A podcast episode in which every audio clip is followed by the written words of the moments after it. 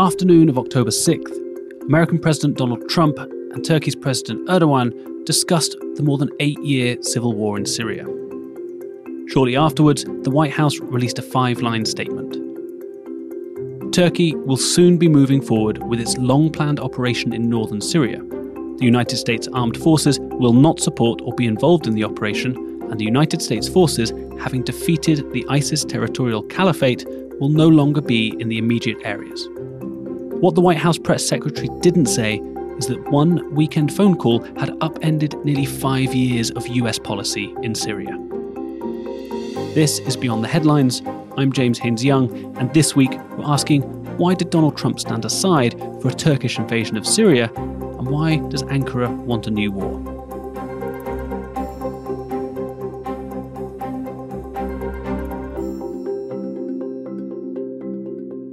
The Syrian war is chaos. Over the last eight years, groups have risen and fallen, alliances have switched, and at this point, keeping track of which international actor backs which local group seems almost impossible. But what we'll do today is to look first of all at why Turkey is trying to invade the region of northeastern Syria, why the US has troops there, and why this issue has caused such concern. In the US, politicians, Republicans and Democrats, have denounced Trump's move. Security officials have warned that a Turkish offensive could unravel five years of fighting against ISIS. In Europe, countries have called for Turkey not to follow through, and Russia has spoken to Turkey and others in a bid to mediate. But on October 9th, Erdogan said the offensive had begun.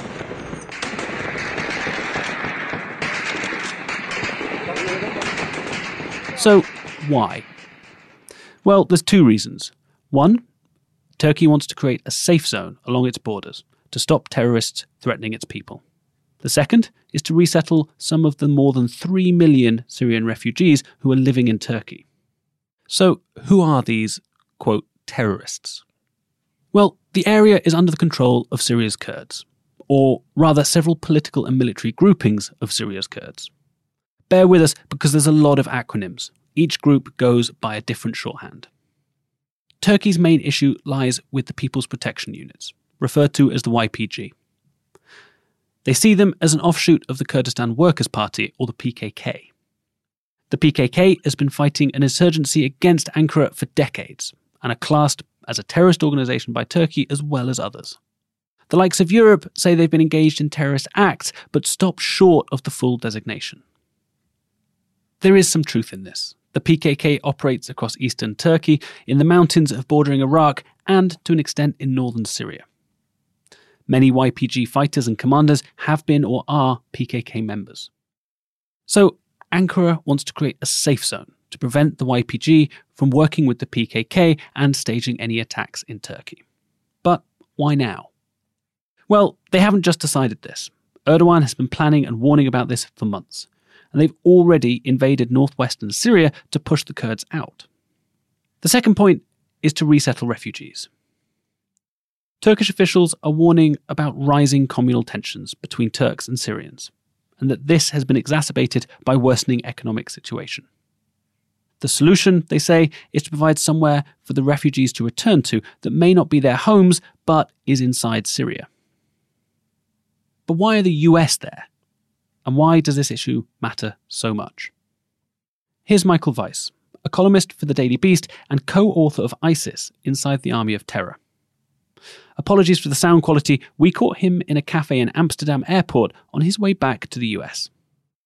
US policy as of 2014 was as follows um, We have a national security crisis, a terrorist group which had been dismissed by President Obama, ended up being a way more formidable threat than anything else we'd seen uh, since the start of the war on terror in 2001. Uh, it was exporting jihad beyond the borders of Syria and Iraq.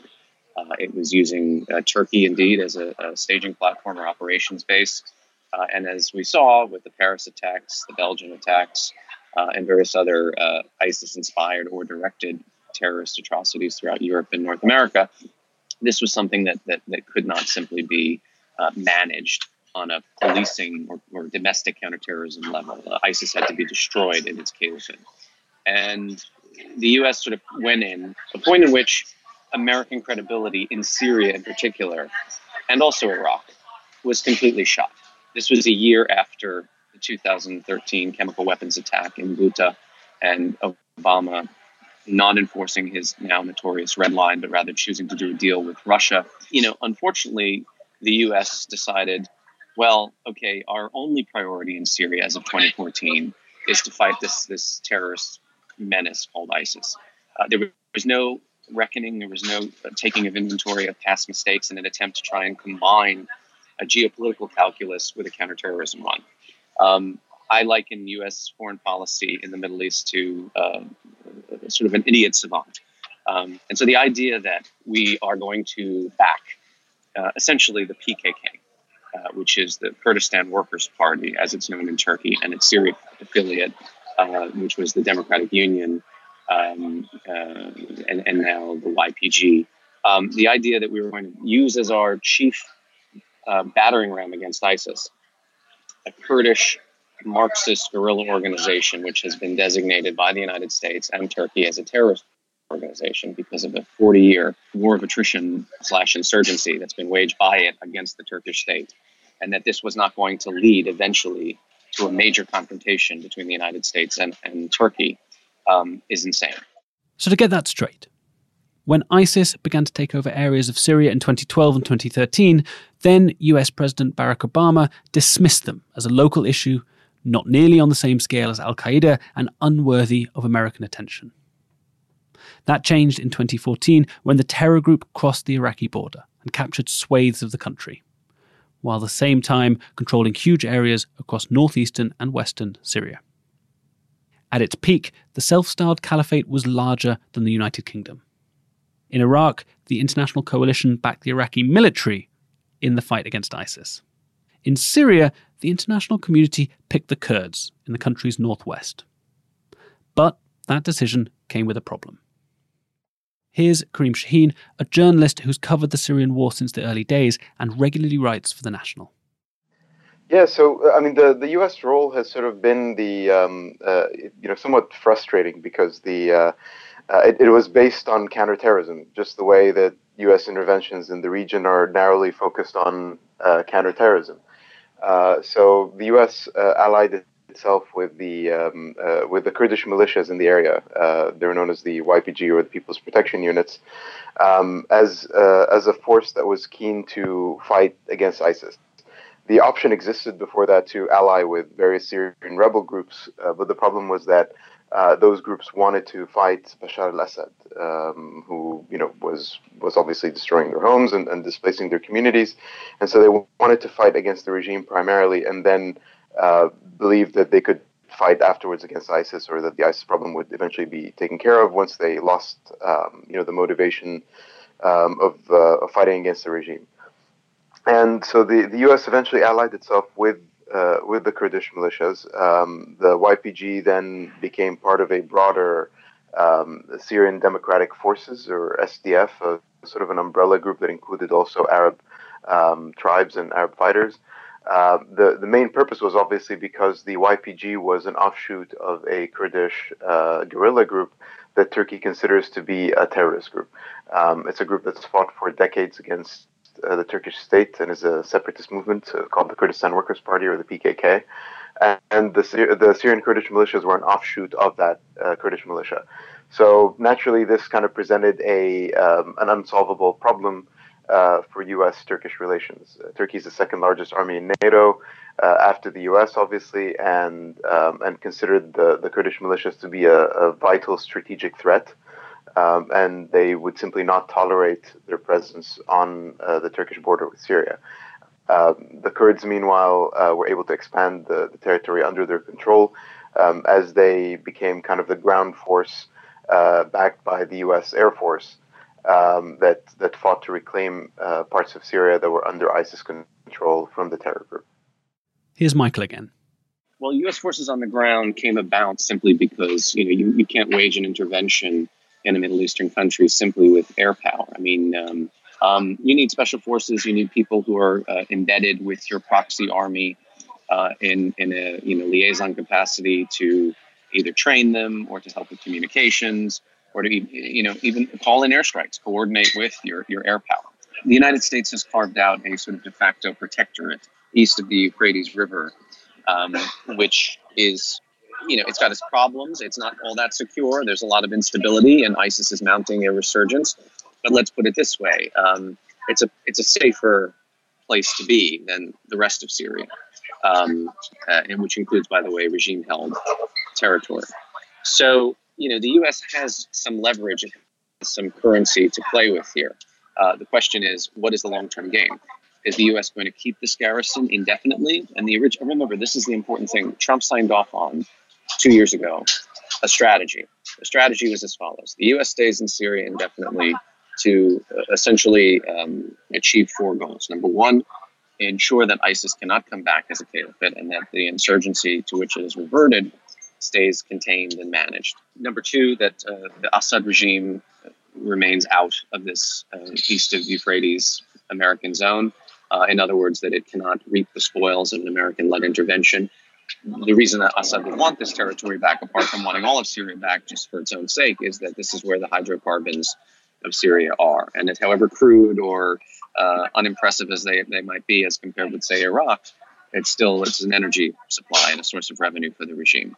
Um, number three, Iran is deprived of its so-called land bridge, or its direct line of communication, which it's been trying to establish now uh, from Tehran to the Mediterranean. Um, number four, Russia is also deprived of access to this part of Syria.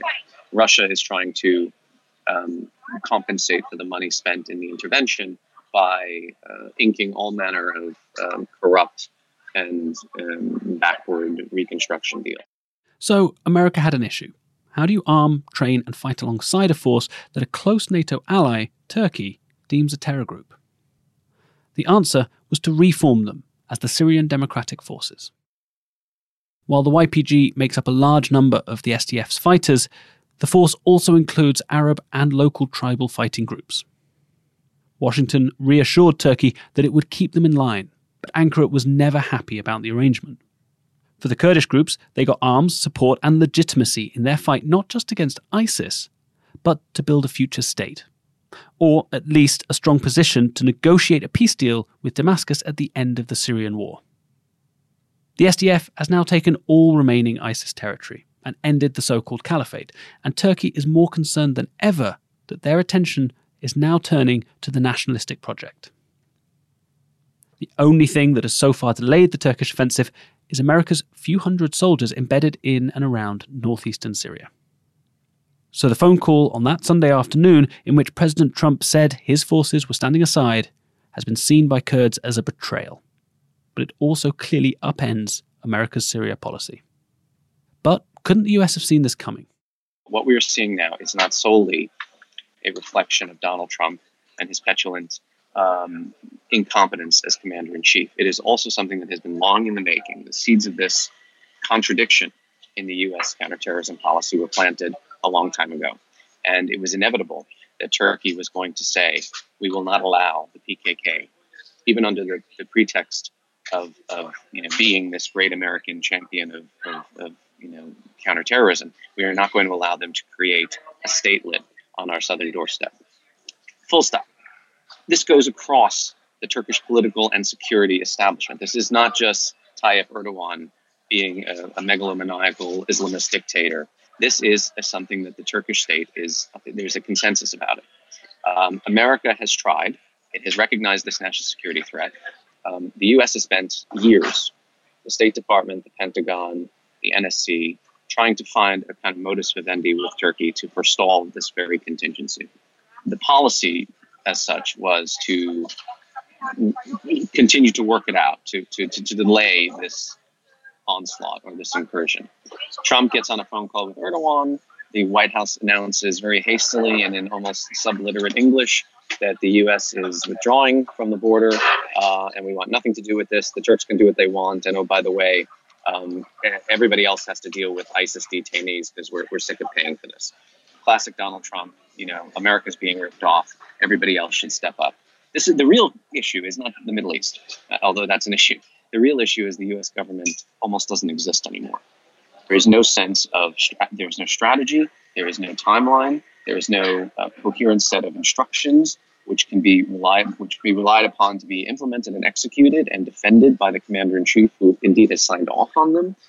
It's chaos in Washington, so naturally it's going to be misery and bloodshed in, in Hasaka and uh, you know, northeast Syria. And what about ISIS in all of this?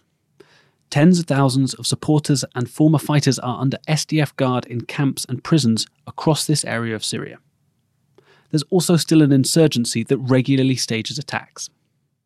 So the, the first problem or consideration is right.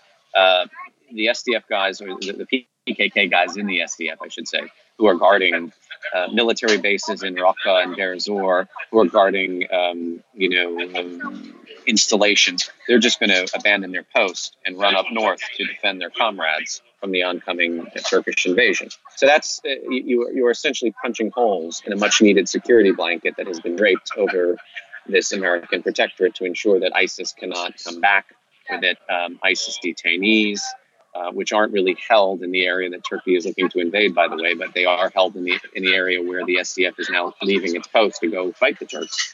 That that you know this isn't going to be a complete dog's breakfast. Um, Abu Bakr al-Baghdadi put out a communique not too long ago in which he said um, there was a campaign before ISIS took over in 2014 called Breaking the Walls.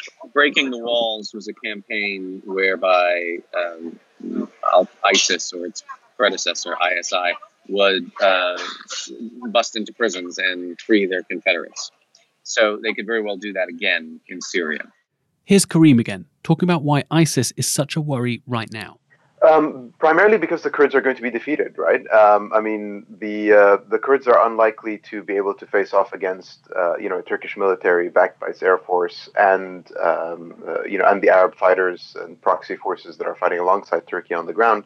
Uh, what will likely happen is that the Kurds will withdraw from a lot of the uh, the areas that they uh, control right now, some of which form sort of buffer zones around major cities that have been reclaimed from ISIS. Um, this will make it easier for ISIS to kind of patrol or, or, or enjoy more freedom of movement than they have, uh, you know, over the past few months, uh, since they lost uh, some of the key territories under their control in both Syria and Iraq. Um, and uh, there will also be the other issue, which is the fact that the Kurds oversee um, ISIS um, uh, prisons and ISIS uh, camps uh, that include a lot of um, you know sort of former members of the caliphate, whether fighters or um, uh, or their wives or their children, um, and uh, and this presents a major logistical problem. The Kurds have been trying to find solutions with European countries to perhaps send back some of these individuals to face trial in in Europe or elsewhere. Um, and and this is going to present another logistical headache because nobody knows who's going to be in charge of these um, of these prisoners uh, going forward. Um, the other thing is that obviously Turkey doesn't have a uh, you know the best track record in terms of confronting ISIS uh, in the region. I mean the the when they invaded parts of northern Syria in the past, it was pretty clear that the key aim was to you know oust um, Kurdish militias from areas near the border. Um, they also undertook campaigns against ISIS, but these seem to be sort of secondary objectives to their incursion into Syria. Um, from the Turks' perspective, this is uh, you know wholly justified because the Kurdish militias are a terrorist group uh, that has carried out major attacks in Turkey in the past and, and spearheaded a separatist movement. Uh, but the reality is that um, the the Turks are going to be focused on uh, kind of pushing back uh, the YPG uh, or the Kurdish militias um, and uh, and sort of maintaining the security these security belts and and um, you know and ensuring that ISIS doesn't experience a resurgence uh, is going to be a secondary uh, objective at best and and we're already seeing uh, you know ISIS attacks against some of those rural communities from their desert hideouts um, and uh, and obviously uh, maintaining them you know keeping keeping them away from a from major resurgence is a major objective of U.S. policy in the region, and um, and so uh, letting the Kurds uh, battle it off against Turkey in a, in a, in a losing battle uh, won't help that cause. There's also concern that this new dimension to the war could lead to shifting power balances between the international parties engaged in the conflict. This is Michael again. The long term concern, of course, is that uh, Russia, Iran, and the Assad regime will take advantage of this chaos. And already, you know, you're seeing them do that at the informational level. So the regime is saying, hey, PKK, come back and work with us and we'll help you fight Turkey. PKK is saying we might align with the regime to fight Turkey. Um, Russia, of course, will work with anybody who is doing something to undermine the American interest and influence in Syria. And, you know, Iran wants its land bridge. So, you know, if, if it comes to making a deal with the PKK to say, we'll give you arms or we'll, we'll subtly help you in some way in your campaign with Turkey, you must provide us uh, that corridor or you must carve out a space in your territory to allow us to. So there are all way, there are all kinds of machinations going on here besides this impending possible slash likely war between Turkey and the PKK. Um, and again, America is is the absentee landlord. In short, both Michael and Kareem say that this ending was almost inevitable at some point, although everyone had hoped that they could head off the bloodshed. I think it was always destined to come to a head. Um, there was simply no uh, no actual solution to the crisis because um, you know you either as, as, the U.S. you either had to sell out the interests of one of two parties, right? Either Turkey, which is the second largest army in NATO and is an extremely crucial strategic partner uh, in the region, or you would sell out the Kurdish militias, uh, who were expected eventually, um, you know, as the crisis in Syria kind of winds down, uh, to reconcile with the Assad regime. Thanks this week to Kareem Shaheen in Canada and to Michael Weiss in Amsterdam International Airport. This was Beyond the Headlines. If you want to hear all the latest episodes, hit the subscribe button in your podcast app. We were produced this week by Aisha Khan and Arthur Edison with assistance from Hannah Finity. I'm your host, James Haines Young.